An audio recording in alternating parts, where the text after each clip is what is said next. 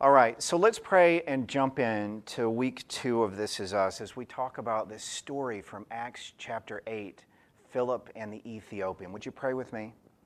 Heavenly Father, thank you so much for the opportunity to stop and soak in your word and, and dwell in it.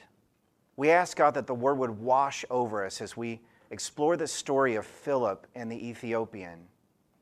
We ask that you would come and pour your spirit out so that we may acknowledge and understand what it means to live a life in the Spirit, influenced and led by the Spirit, the Holy Spirit. Come and speak now. Let us hear what it is you want each of us to hear, both individually and as a community, as a body of Christ. We ask this in your name and open our hearts to hear all that you have to say. In your name we pray together. Amen and amen. Well, as I said, we're in the second week of our This Is Us series. And if you were here last week, or if you've been listening to the podcast, the This Is Us series is basically this way, is about this.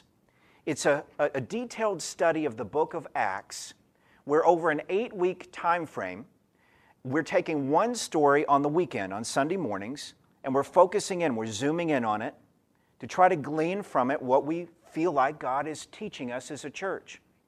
And then there's a companion story that is taught and shared through the small groups through the week. So by the end of the eight weeks, we've got two stories per week, which makes how many total stories? You didn't think you were going to have to do math at church this morning, did you? It's 16 stories from the book of Acts. And why are we studying the book of Acts in such a way?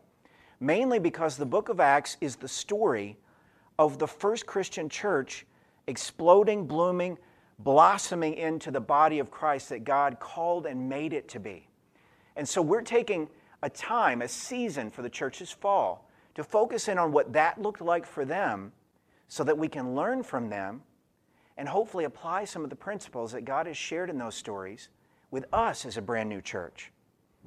The main reason being is Trinity as a church body now has four campuses.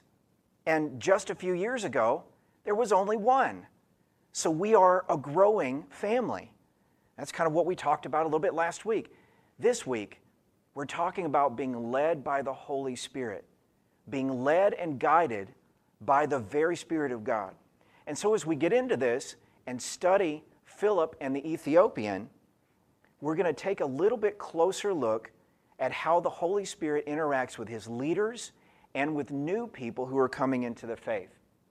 Now, if you're listening by podcast, you cannot see the screen that my brothers and sisters are looking at, and they're looking at a map of the Middle East. Can you just point to Saudi Arabia if you can see Saudi Arabia? Point to it. It's kind of hard to miss. It's right there in the middle of the screen, right? But then look to your left and see Sudan, right across the Red Sea. And of course, the Red Sea is where what happened? It was parted and the, the, you know, and, and the Israelites crossed over on dry land, right? So you see Sudan there to the left, you see Egypt to the north of Sudan, just above it, and below Sudan you see present day Ethiopia. But the Ethiopia you see on the screen is not the same Ethiopia that we're talking about when we're talking about the Ethiopian eunuch.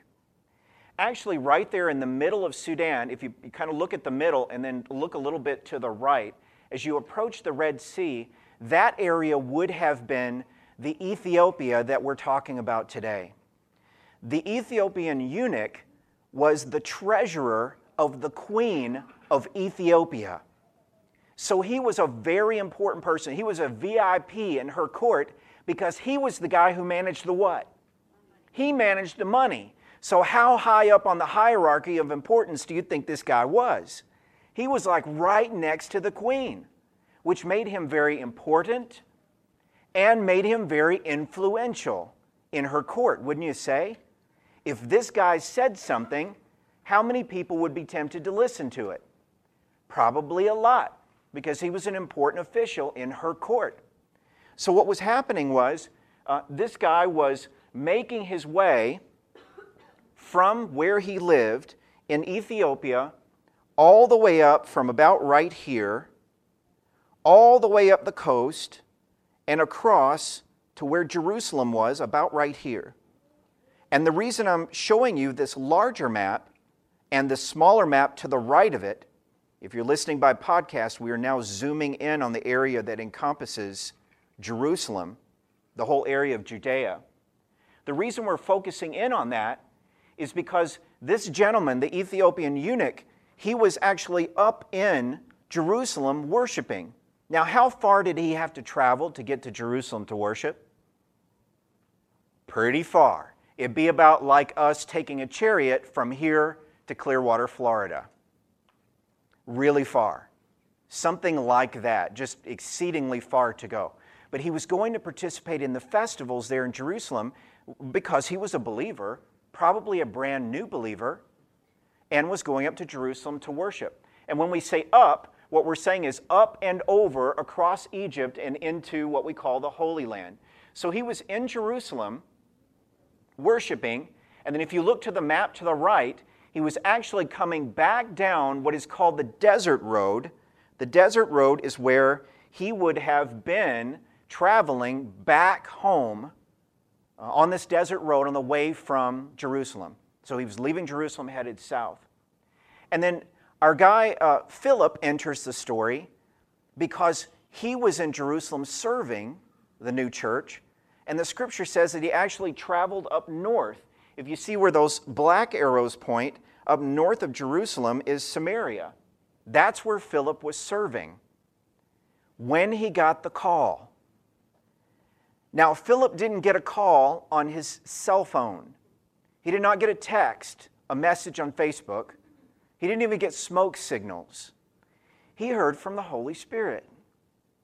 Now, I don't know about you, but when you hear the words, he heard from the Holy Spirit, that brings up a lot of questions, doesn't it? What is it like to hear from the Holy Spirit?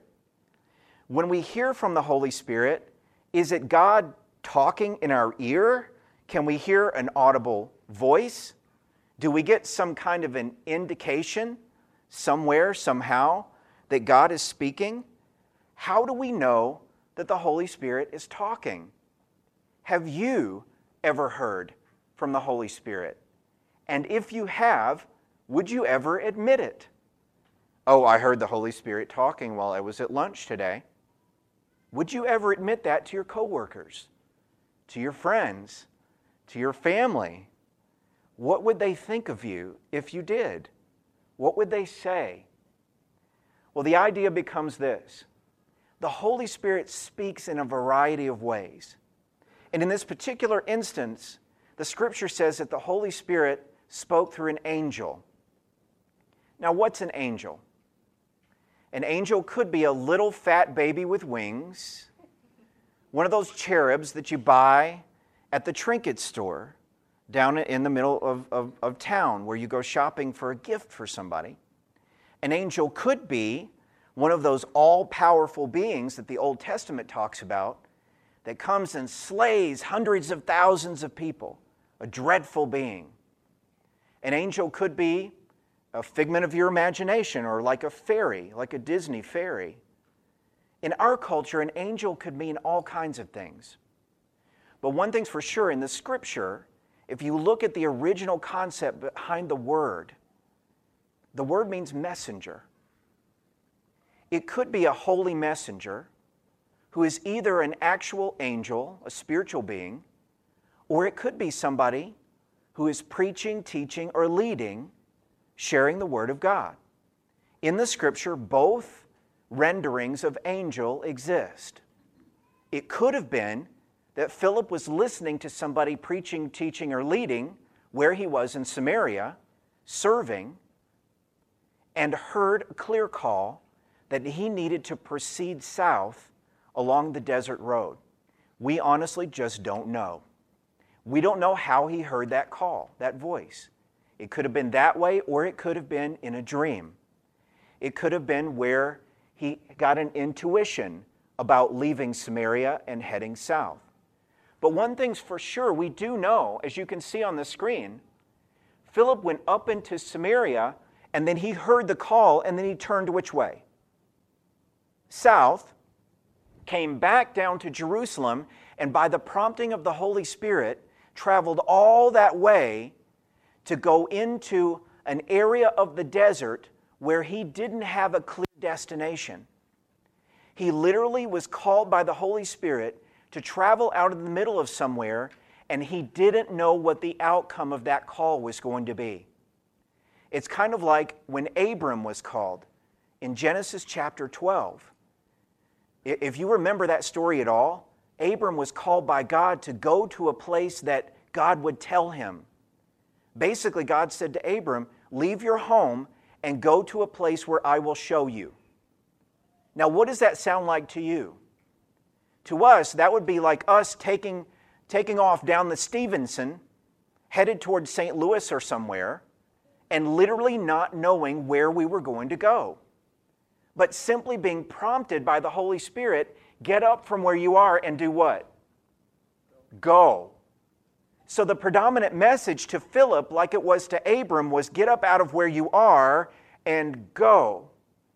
And the getting up out of where he was and going was the point, wasn't it? Because that required one thing. What was it? Faith.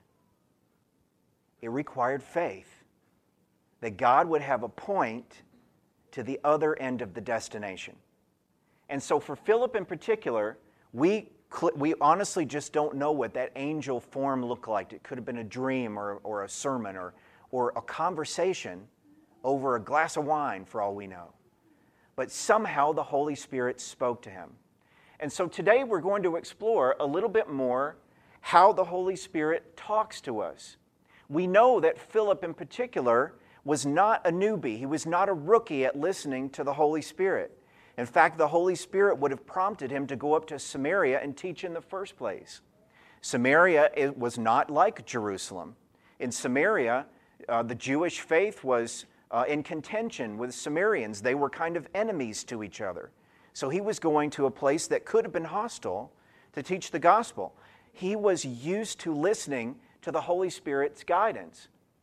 But we know for a fact that Philip was listening to the Holy Spirit when he took off for the desert, because the desert was not a real destination.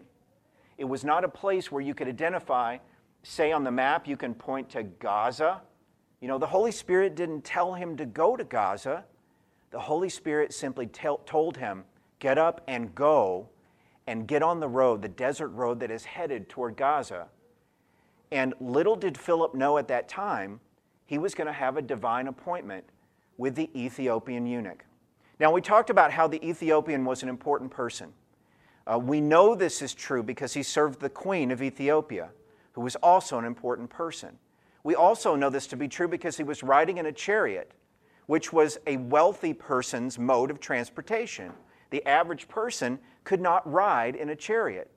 So he had this chariot, and Philip was supposed to go and join himself to the chariot.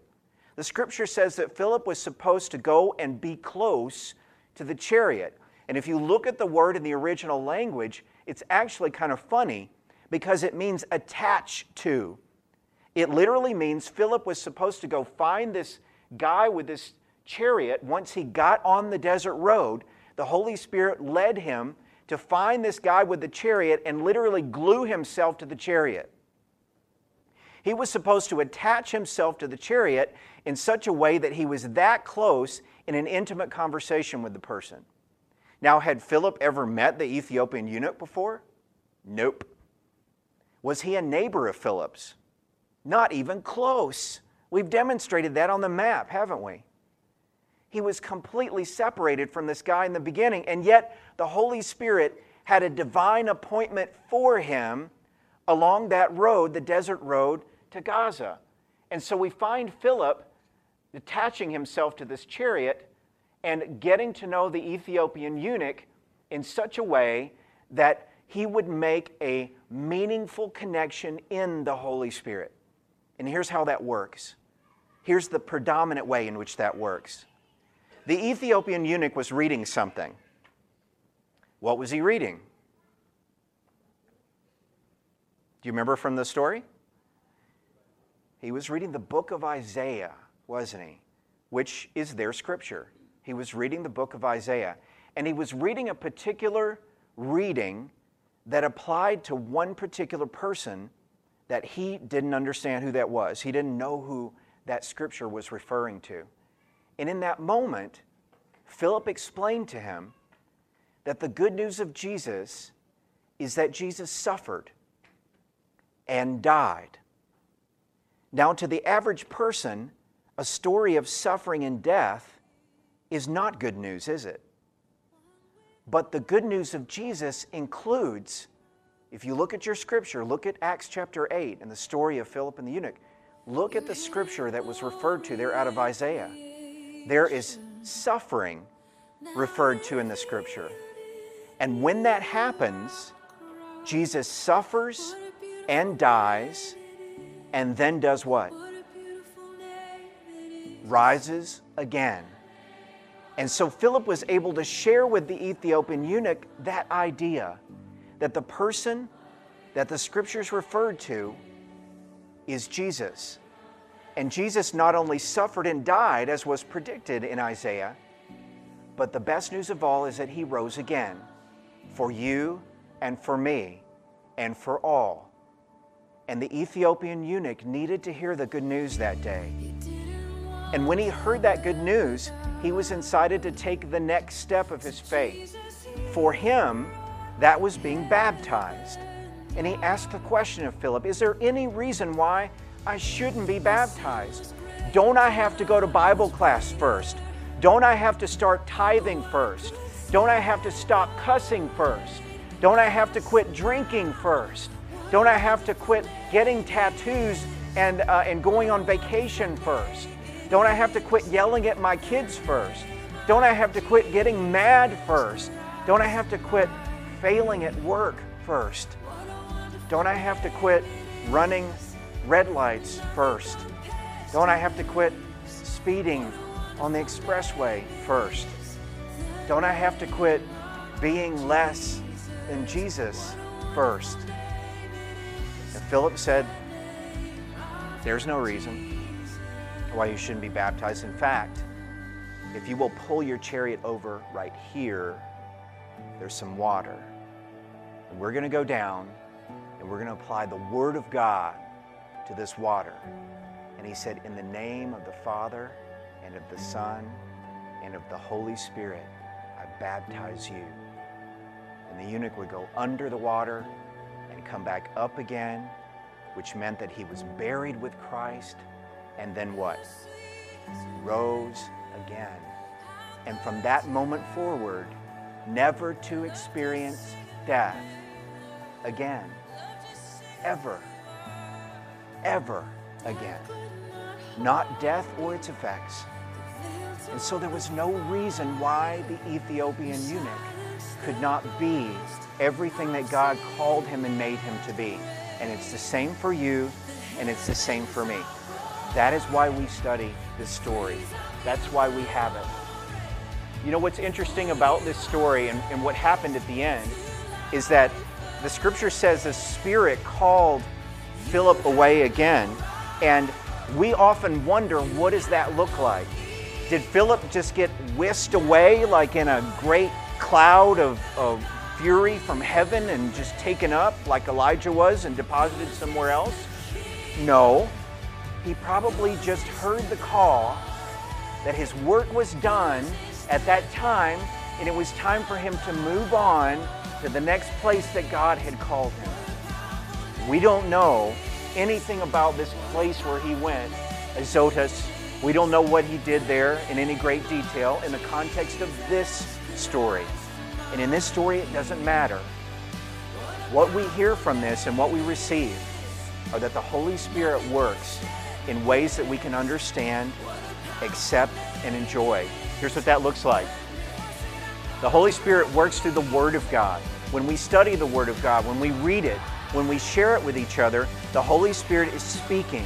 You literally are loading the banks of your mind with the Word when you read it, and the Holy Spirit comes and grabs that Word in your mind and brings it through your thought process in your heart and out your mouth. He literally latches on and takes that word and makes it into something that's active, living, like a double edged sword, the scripture says, dividing uh, the joints and marrow.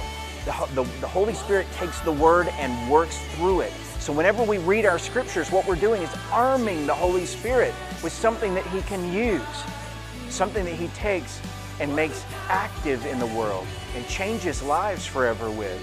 He also works through circumstances where the circumstances of our life set us up to reach out to God. The scripture says elsewhere, as we bind together and reach out to God, we find Him there because He's not far from any one of us. The scripture says that He is close, that He's intimate, and He's there. So that when circumstances come across our desk, when we experience things that are challenging, the Holy Spirit takes that circumstance and uses it to grow our faith. He does something with it. He changes us because of it and through it.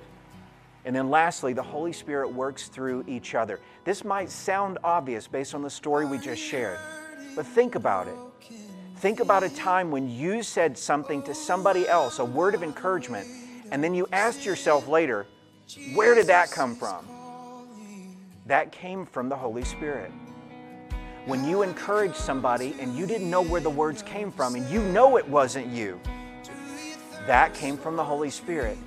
Likewise, when somebody said something to you that was timely and in the moment and could not have been a more perfect word, that kind of stuff happens by the power of the Holy Spirit working through them to speak to you and to me. The Holy Spirit, just like the Word of God, is living and active. He's not Casper the friendly ghost. He works in you and me. He is our greatest gift. And when we come to the waters of baptism, we believe two major things happen in our lives. One, the forgiveness of sins is granted. And two, we receive the gift of the what? The Holy Spirit. So does the Holy Spirit work in your every everyday workaday life? Yes. He works in every day. He works in every aspect, whether you're at home, work, school, whether you're hanging out with the neighbors, having fun, when you're with family at Christmas time, when you're with people that you don't even like, the Holy Spirit is there and He is at work. That is one of our greatest gifts as the Church of Jesus. Would you agree with that? Have you ever felt the power and the presence of the Holy Spirit? If you have, you know what we're talking about here today, right? You know He's real. Would you join me in prayer and let's let's just open our hearts to let the Holy Spirit shine on us in a new way. God is always growing us. He's always challenging us. He's always raising us up. Let's ask Him to do that a little bit more yet today. Dear Jesus, thank you so much for the opportunity to come and meet me right where I am. Holy Father, I submit every inch of my heart to you, the dark places of my heart, along with the parts of me that have been illuminated by your good news. I submit those dark places to you, those places in which I don't measure up to your greatness. And I realize by the power of the Holy Spirit that that is what you intended so that your strength and your power might shine. It's like John the Baptist once said, I must decrease so that you can increase. And so, in my weakness, God, I know you are strong. Let the Holy Spirit shine on a new part of me, a new corner of my heart, a part that is darkened by myself or my sin or my flesh or the world, a new part that will be opened up and illuminated in the light of your Holy Spirit. Let that part be yours, that part of me, so that I might be claimed by you and be 100% yours through the sacrifice of my Lord, Jesus, on the cross, when he not only chose death, but by the power of your Spirit came back to life. Father, I praise you and I thank you and I love you. I confess to you and lay down all that I am for you and ask that you come and make me yours again. In your name we pray, and together we say, Amen and amen.